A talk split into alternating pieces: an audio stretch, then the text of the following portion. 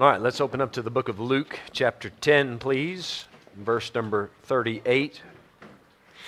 Luke chapter 10 and verse 38. We're going to read down to the end of the chapter.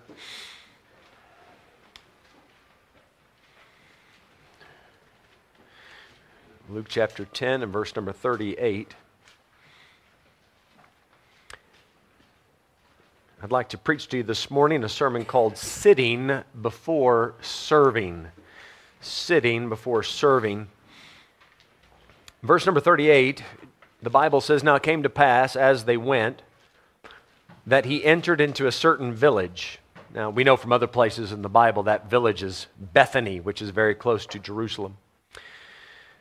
They went into a, entered into a certain village, and a certain woman named Martha received him into her house.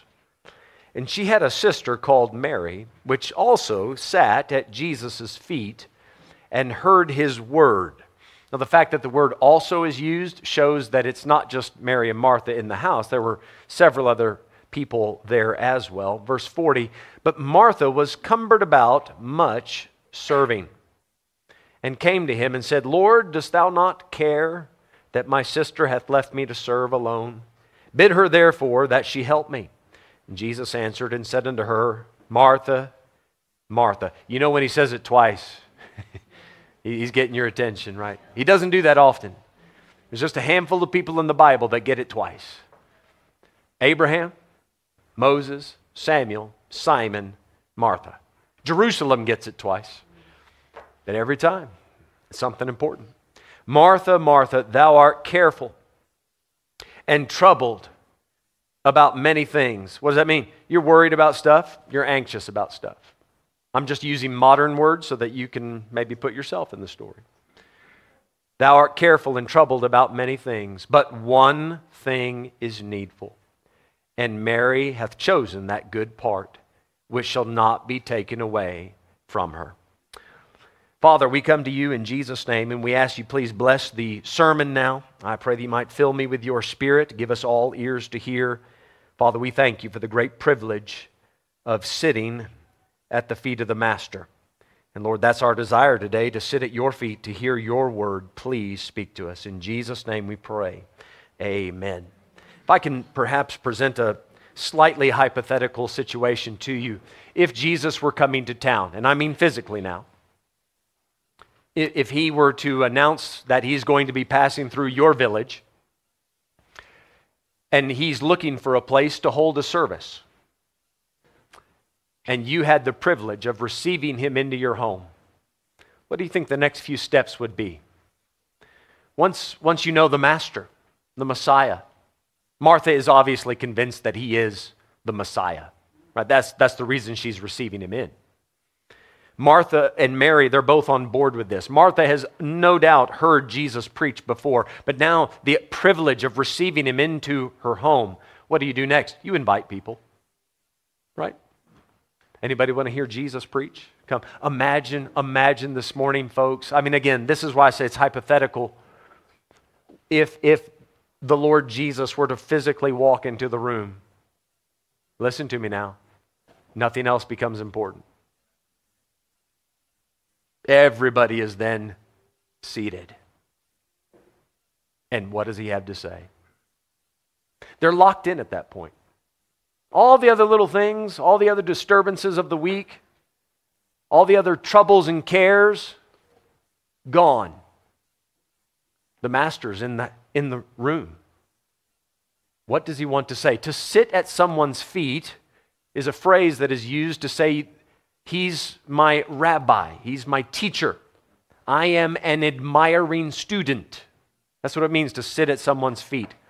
That is exactly how a disciple of Jesus Christ ought to be described sitting at Jesus' feet. Please teach me. Please speak to me. What an incredible privilege that Martha has. Martha was willing to receive Jesus into her home, but not willing to sit down. Martha had a servant's heart. And let me be careful here. Martha is not a wicked woman. Let's get that straight. She has no ill intentions. You, see that? She's not trying to hurt anybody. She's not trying to despise her, her master. She's trying to be helpful the best way she knows how. But she needed a little tweaking. Her relationship with Christ needed a little tweaking. It needed a little adjustment. She's not a wicked woman. As people are coming in and getting seated and getting settled in her home, she wants to be a good host. This is, I think, almost natural. It's, it's her home. So somebody sits down and she comes to him and says, Oh, would you like some tea? I, oh, do you want tea? I'm sorry, he actually said yes. I didn't expect that. This is hypothetical, man. Not Martha, have no tea. What's this? What's this? Would you like some cookies too while I'm at it? he said yes. I love it. She comes to one person, Would you like tea? Can I bring you tea? And here's Jesus over here. Thus saith the Lord. My Father said, Ye are salt, ye are light. Blessed are they, blessed are they. He's giving his sermon, and, and Martha, you need some tea? Do you need a refill? Are you comfortable? oh, oh, you have a window seat. Is that okay? Is the sunlight come? Is that a bit too much? Oh, oh, can you, can you, do you mind? Do you mind just moving over there? Can you switch with him? That would be so much better. Oh, can you hear okay? Can you hear okay? Are anybody in the back? Can you hear okay? Can you not see okay? Do you mind switching seats with them? And while Jesus is busy trying to give the word, Martha, without trying to do anything wrong, is distracting everybody. You see, she has no ill intentions. She's trying to help. But, but Martha, you have to sit before you can serve. There is a time for service. In John chapter 12, we find where Jesus again goes into this house and sits there for a meal, and the Bible says Martha served, and there was no rebuke. There was no Martha, Martha, because that was the time for service. There was no sermon going on. But we cannot underestimate how necessary it is to sit at the feet of Jesus. You cannot put a small price tag on that. And I believe that's the thrust of this story. If there's anything you want to go home learning today, and that nugget perhaps you want to grab onto is I must, I have to. It is of the utmost necessity to sit at Jesus' feet. I'll say this at least Martha was in the house. There were probably a few people that got invited to this meeting that said, Oh, that sounds very nice. And I like that Jesus guy. I've heard him preach a few times. Not bad. But I, I got to go to the farm. I pray thee have me excused. I've, I've married a wife. I cannot come. You remember those? I, I'm not making those up. Those are biblical things, right? Those are biblical things. I bought some oxen. I got to go tend to them. I pray. The, I, at least Martha was there. Okay, so let's give her that. But, Martha, you're not getting as much as you should out of this, this great privilege of having Jesus in the room. It's time to sit so that later you can serve properly. It says in verse number 40 Martha was cumbered about much serving. The word cumbered is not a word we use much. That word, if you look all the way back to where it came from, its source, it meant this to be distracted. It meant to be, technically, if you really break it down, that word is, it means you're dragging things about. And there's, there's a high probability, if you're anything like me, Monday to Saturday, you got all this stuff going on, and you dragged it with you into church on Sunday. And it's still on your heart and mind. And even though you may not physically be up moving about, checking on this, checking on that, in your mind, you're going through the checklist. I've got to do what? I got to do this. I got to do this. It's so easy for our attention to be led astray. And instead of we are physically seated, we're in the right posture, you're seated, but perhaps your heart and mind are is cumbered about much serving. And in Martha's case, she's actually trying to serve the people that are in the room, trying to be a blessing. Perhaps your service is to something else out there, some secular thing, which may not be bad or sinful. It's just, it's not Jesus. And it's taking away from the time that you desperately need at the feet of Jesus. This word cumbered, it can mean distracted, it can be dragging other things with you that slows you down. Jesus uses it later on in Luke chapter 13. There's a parable about a tree that is not bearing fruit. And one man comes and says, Let's cut it down. Why cumbereth it the ground? In other words, you are cluttering up the ground. You're troubling the ground. You're taking up space but not accomplishing anything. There are a lot of things in our lives that are just taking up space and not helping us. Our lives are way too cluttered. And it stops us from seeing what really needs to be done. Martha, yes, it's nice to get tea and, you know, get somebody closer to the window and closer to the front and you're help, you're trying to help, but is it needful? Or is it just something to keep you busy? Perhaps just cumbered. It says in verse 41, Jesus says to her, Martha, Martha, thou art careful and troubled about. What are the next two words? Many things. How many things are you cumbered about? Since the sermon started, how many things have you thought of that are not related to this sermon? That's just life. That's humanity. It's so easy for our attention to get pulled in this direction and that. The mind tends to wander. I, what, what really worries me about Martha here, and like I said, please don't think that Martha's the villain. She's not. Martha has the right intentions. It's just timing that's wrong. Does that make sense? It's just the timing's not right. But look at what happens if Martha doesn't learn to sit down. If she just goes on serving without sitting. Look at what happens in verse 40. She was cumbered about much serving and came to him and said, Lord, dost thou not care? Martha, don't go there. Do, do you see the bitterness starting to creep in? This is, this is what we would call the root of bitterness. This isn't the tree with the fruit. This isn't her getting ugly or nasty or mean, but this is where it starts. She's so busy serving She's underestimating the need to sit at Jesus' feet and hear his words. And now she's starting to get slightly, ever so slightly bitter at the Lord. Lord, don't you care about what I'm doing? We should be far more concerned with what the Lord is doing. Lord, what about my service? And, and look what happens next. Dost thou not care that my sister hath left me to serve alone? Bid her therefore that she help me. Now Martha's bossing him around. we start to pray, and our prayers get sideways. Our prayers go pear shaped because we start actually getting angry at other people that are in the church because they're not doing as much as me. There's a time to serve, yes, but there's a time to sit.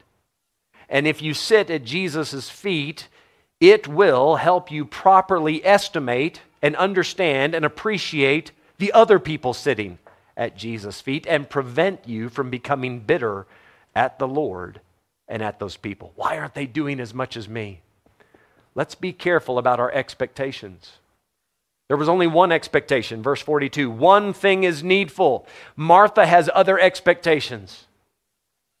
Everybody has to get tea. Everybody has to be seated right where they need to. Everybody needs a blanket. Everybody needs this. Those are Martha's expectations. That's what she thinks needs to happen. What needs to happen, the one thing that needed to happen that morning is people needed to sit down, push everything else aside, focus in, ears to hear, please God, speak to my heart. Everything else can wait. They needed to sit before they could serve. So I want to get us out of verse 38, 39, 40, 41. And again, I, I don't think Martha's the villain, but we do get trapped in those verses, right? Because it's just human nature to get caught up and entangled with the affairs of this life and drag it with us and get distracted and get cluttered. Every disciple needs to find themselves in verse 42. So, my sermon today I gave you a kind of a long opening, uh, a long opening remark here, but my sermon is coming from verse 42 because this is where we need to find ourselves. There's three things I want to show you in this verse. Verse 42, number one, it says, One thing is needful. It is needful. Does this mean that the only thing we need to do in the Christian life is sit and listen to sermons? Obviously not. There's a time for service. But at this particular time, in this context, in this scenario, tea and blankets and windows and cookies and rusks and boerewors and droewors, none of that is important. At this particular time, one thing is needful, just one. You cannot go without it. It is not, it is not an elective, it's not subjective if, if you feel like it or, no, no, you need it. It is absolutely necessary. It is needful. One thing is needful, Martha. We need to get better at, de- at determining what is needful in our lives. Amen. Just, just go back. Think of the last week that you've gone through. How many of, how many of the things you did was, was just needful? Um, there is a time to do things just for leisure. Please don't get me wrong. I, I'm not preaching against that. There's a time to relax. But, but you realize how cluttered our lives get doing things that don't need to be done? It's just a waste of time and energy. One thing is needful. We get so tired from doing the things we don't need to do. When it's time to do the thing we need to do, we don't feel like doing it. We have wasted all of our energy so that when we get to church, we're so worn out emotionally, physically, spiritually, we don't have enough gusto to sit in church and get out of it what we need. And, and might I just broaden this out a bit? This passage is not just about coming to church. Sitting at Jesus' feet should happen every day. It is needful every day. And this is one of the wonderful things about the Holy Spirit and the Bible. D- Jesus can literally come to your place every day. And it's needful. It is absolutely necessary. What did Jesus tell us about this? He said, Man shall not live by bread alone, but by every word of God, which tells me that if you do not hear something at the feet of Jesus, you're not living. You're dying. You understand what death is? You say death is when you stop breathing. That's physical stuff. Death goes way deeper than that. Death is the absence of life. Where does life come from? God. The Bible says, and this is the record that God gave of his Son it said, And in his, in his Son is life. He that hath the Son hath life. He that hath not the Son of God hath not life. Jesus said, I'm the way, the truth, and the life. Jesus said, The words that I speak unto you, they are spirit and they are life. Therefore, to live a life that is not centered from and springing out of the words of Christ, you're not living, you're dying. 1 Timothy chapter 5 talked about a young lady who's a widow and then instead of walking by faith and expecting God to take care of her, she goes off abusing the support of the church. And Paul said, She who lives in pleasure is dead while she yet lives.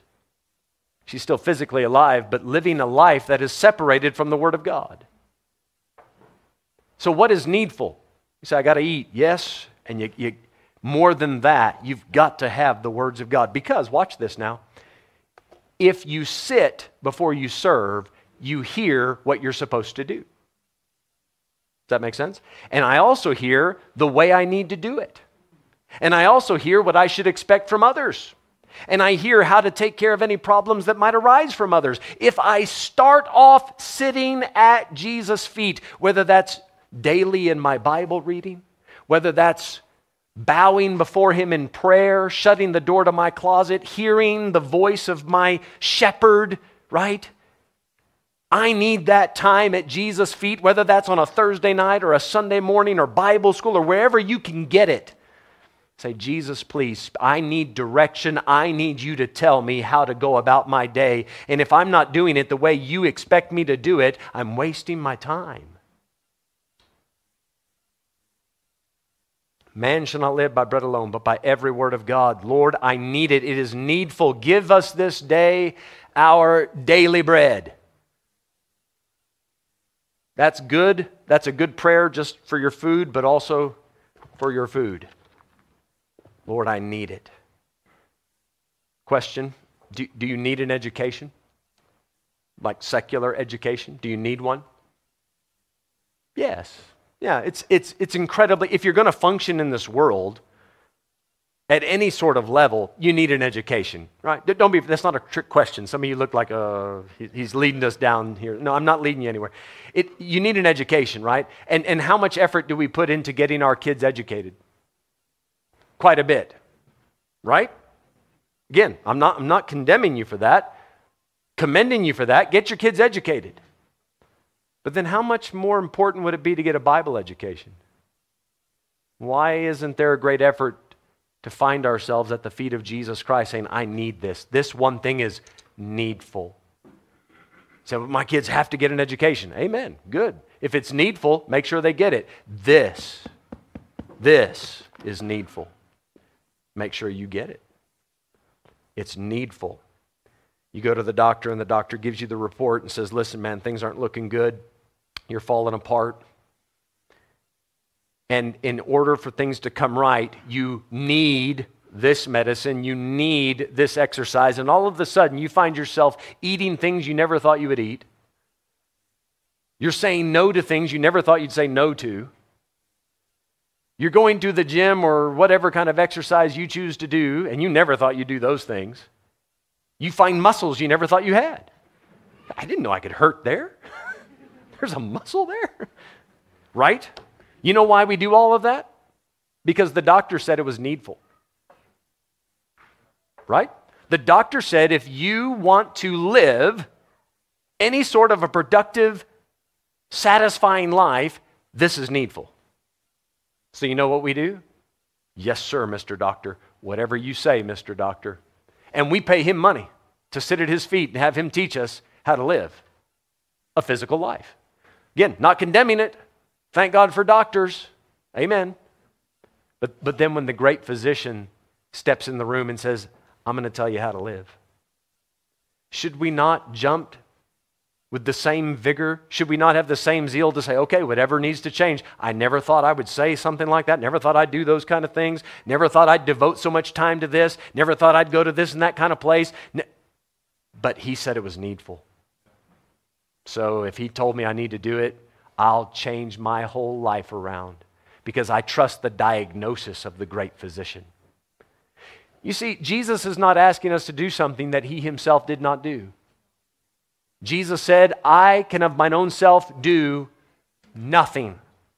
As I hear, I judge, and my judgment is just, because I seek not mine own will, but the will of the Father that sent me. He said, The things that I speak and the things that I do, I'm saying it and doing it by the Father's command. Jesus waited for his Father to speak, and then Jesus went about speaking and doing according to the Father's word. One thing is needful. We cannot go without it.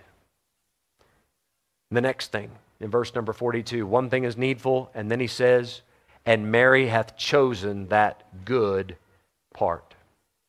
Mary chose it. She could have gone elsewhere. She had a choice. Do you see that? She could have said, Well, I need to go buy groceries. She could have said, This isn't a good time for me. She could have said, It's too cold. Sorry, I know that's getting right down here on our level, but she could have come up with any sort of and any sort of excuse, but rather she chose to be there. Do you realize that sitting in the room because you were dragged here is very different than choosing, getting up and saying, I want to go there? Mary chose that good part. She chose it. Mary was there to listen and to learn so that she could apply what she was going to hear. Martha invited him in, but what is she getting from this? She chose what? She chose to let him in, but she also chose not to listen. You know what I think happened though? Uh, we don't have verse 43 to tell us this, but I think this is a fair conclusion. I'm not trying to add to the Bible, you know that, right? But, but I think this is a fair conclusion. After verse 41, Martha, Martha, Mary's chosen the good part. It won't be taken from her. What's the next thing Martha does? Pulls up a chair and says, Okay, I'm sorry, everybody. I'll take a seat. And sits right down and says, I, I'm tuned in now. I'll listen. She just needed to, for somebody to gently point out, You're not getting as much from this as you should. You need to tune in a little closer. You need to do more about this. And, and, what if Martha would have said after the service, Hey, Jesus is coming next week, and he'll be here for three hours teaching? What do you think the right response is then? Oh, well, I need to be there.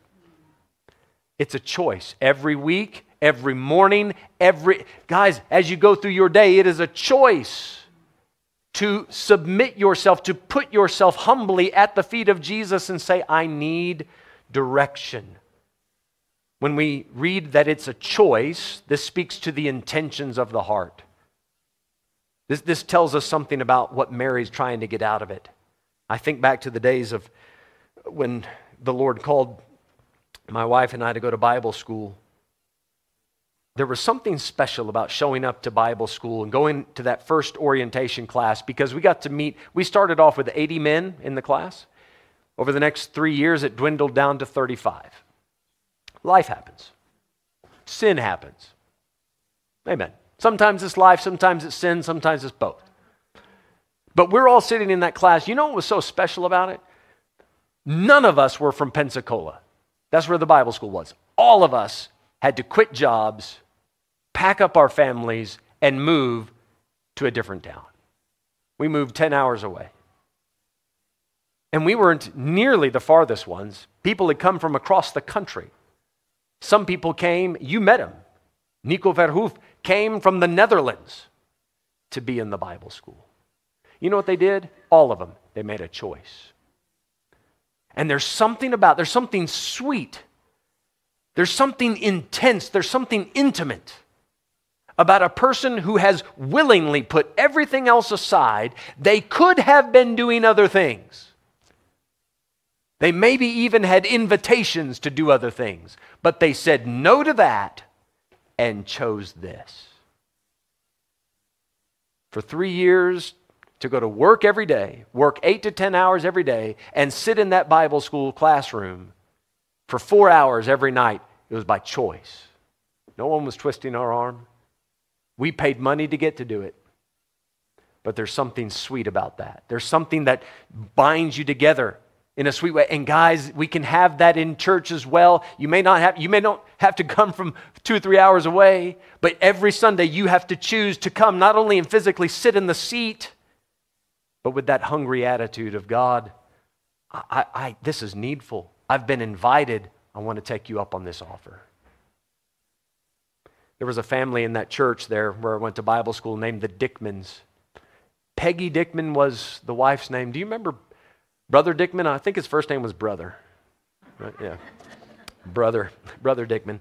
They had a ministry of, they, they printed up scripture signs. And they would, they signed people up in the church. They would go around and post these scripture signs in people's yards.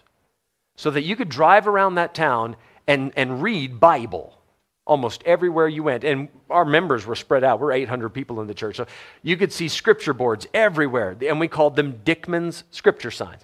So they were just every, uh, every month, he had men that would go rotate the signs so that people would be reading different scriptures. What an excellent ministry. That man did that for, I don't know, 30, 40 years. He had to drive two hours one way to come to church. You know what he did? Because he, he would drive two hours to get there for Sunday school, sit through Sunday school, main service, but it was too far to drive home and then drive back, but he would never miss a Sunday evening service, ever. He bought a small, beat up little mobile home and parked it right next to the church so that he could stay there on Sunday afternoon so that he could be there for Sunday night.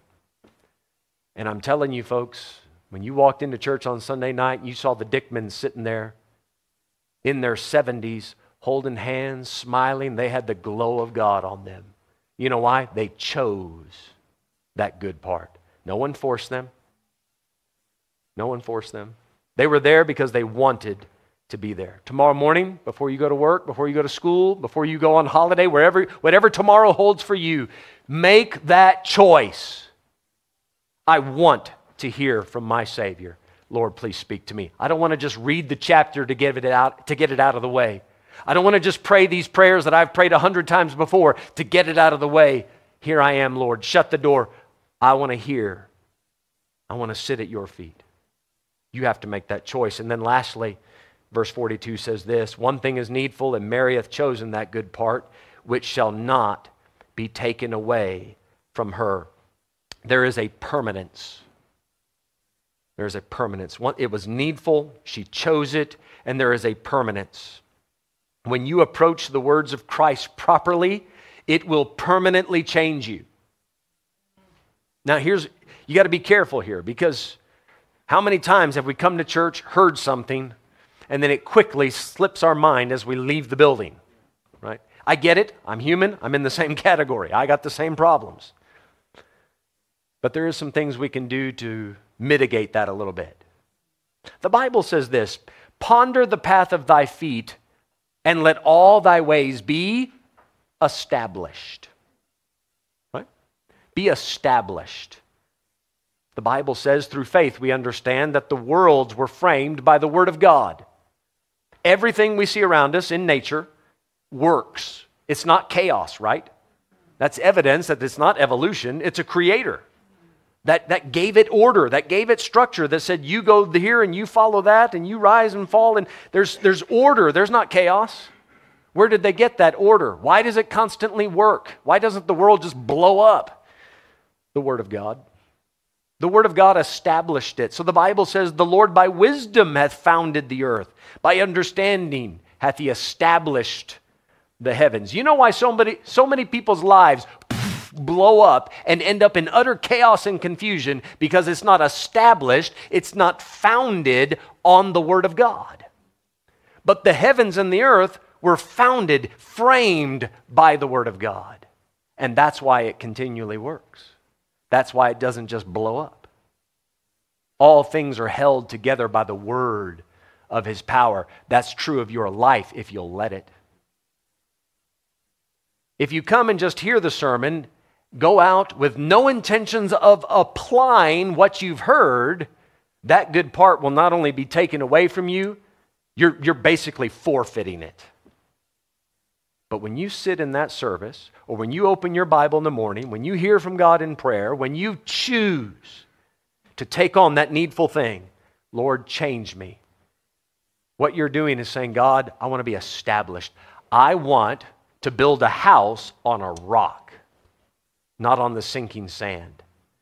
The rock are the it is the words of Christ. Lord, I'm not going to take a step until I've heard from you. What did Jesus say about his preaching?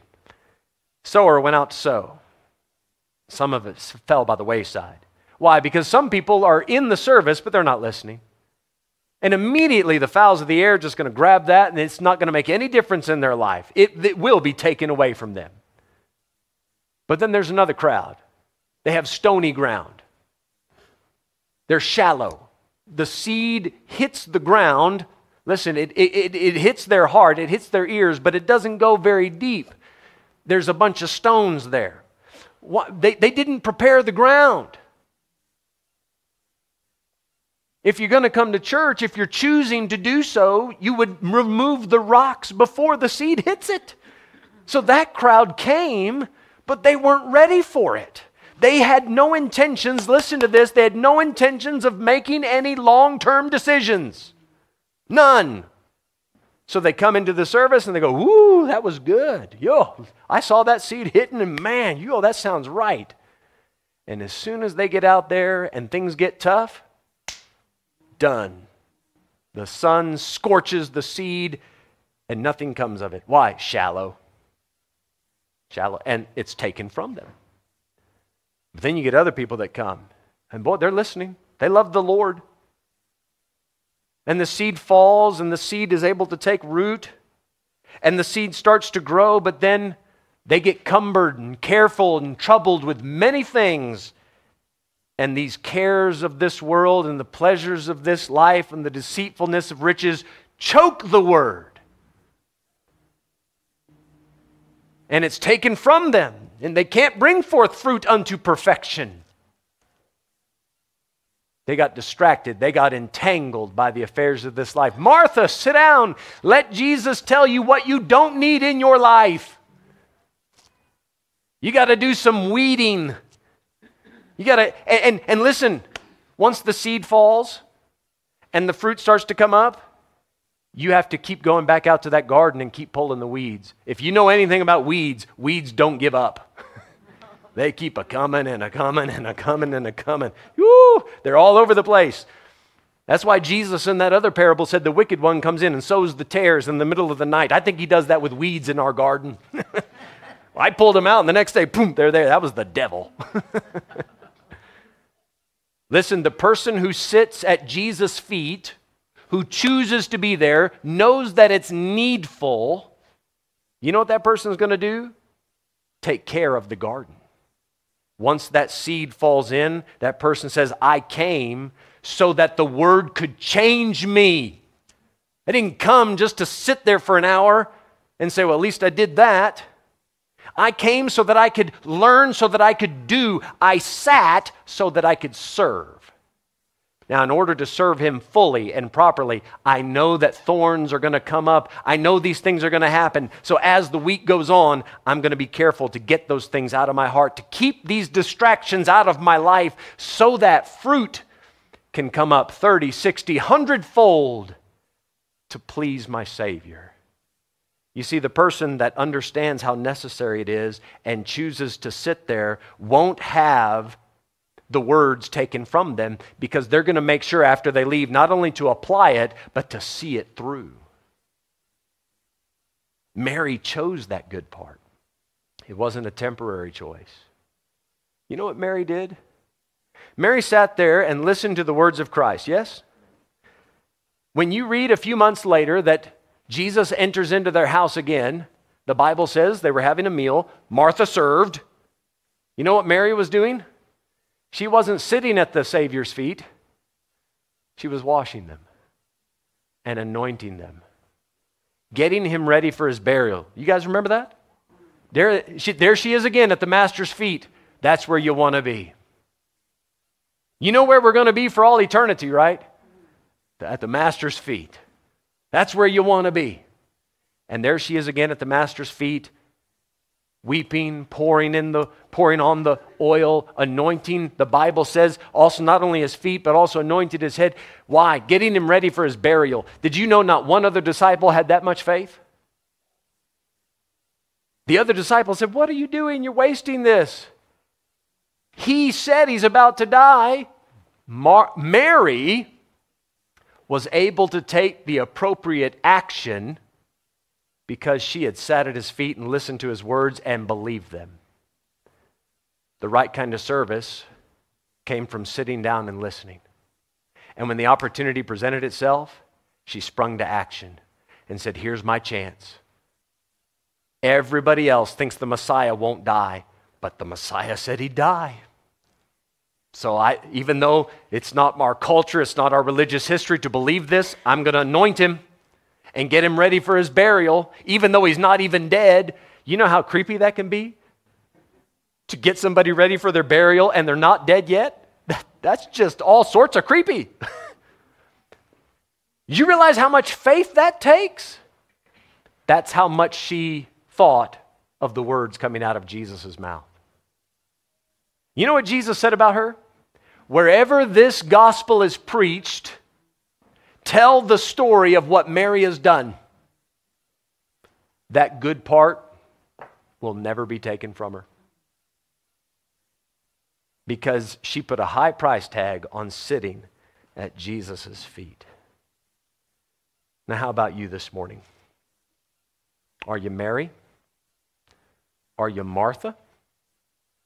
Or perhaps are you one of those folks that didn't even take time to come in on the invitation and sit and listen. Perhaps a wayside, perhaps the stony ground. What are you doing with what you've received today? Not, not for, guys, not, not from me. I hope, I hope today you came to hear from the Lord. I hope you understand. As I, st- as I prepared for this, I felt so unworthy and, and, and hesitant. Because here you are seated, and my goodness, the, there's no way I can take the place of Jesus giving you the word, but a vessel I am. And I'm, I'm not sufficient of myself. I get that. But as best I can, I've tried to deliver you the words of Christ this morning. And now it's up to you to make a choice. How far am I going to take it? I don't want this word to fall into bad ground. I want to keep the ground good so that the fruit comes out and puts a smile on my Savior's face. Let's all stand, please. Heads bowed and eyes closed. You've been seated. Now it's time to stand. Before you rush off, the piano plays softly. I want you to take a moment and just think. Think now. Your eyes are closed, heads are bowed. Just this is a, as private a moment as we can make it. Tomorrow morning, are you going to sit at his feet?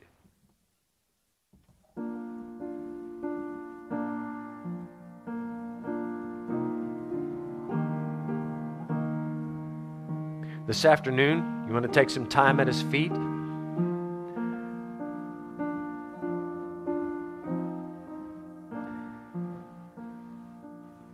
Before you rush off to work, before you drive off to go to some other place, do some other thing, let the Lord speak to you. He might just tell you, enjoy that time away. And then you can really enjoy it.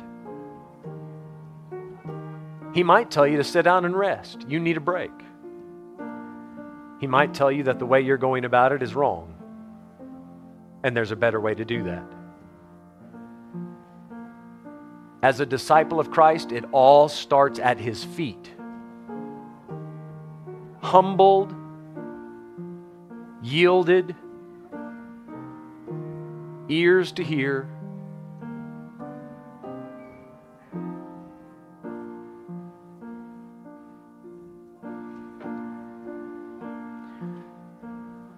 You know, if you've never been saved, you know where life is going to start for you? where, where you, your new birth will come from, you come to the cross, bow the knee, and you're right there at the, at the feet of Jesus. You're right there. That's where it starts.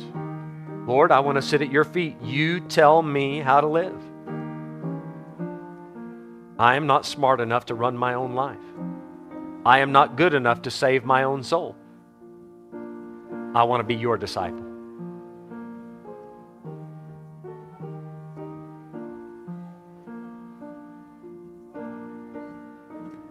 Folks, it's a choice. It's a choice. You say, well, so and so, you know, I see them come to church and they don't do this and that. Uh, don't, uh, Martha, don't worry about what Mary's doing. You just sit at the Savior's feet. You let Jesus take care of Martha. You be a Mary. Martha, you'll get your chance to serve.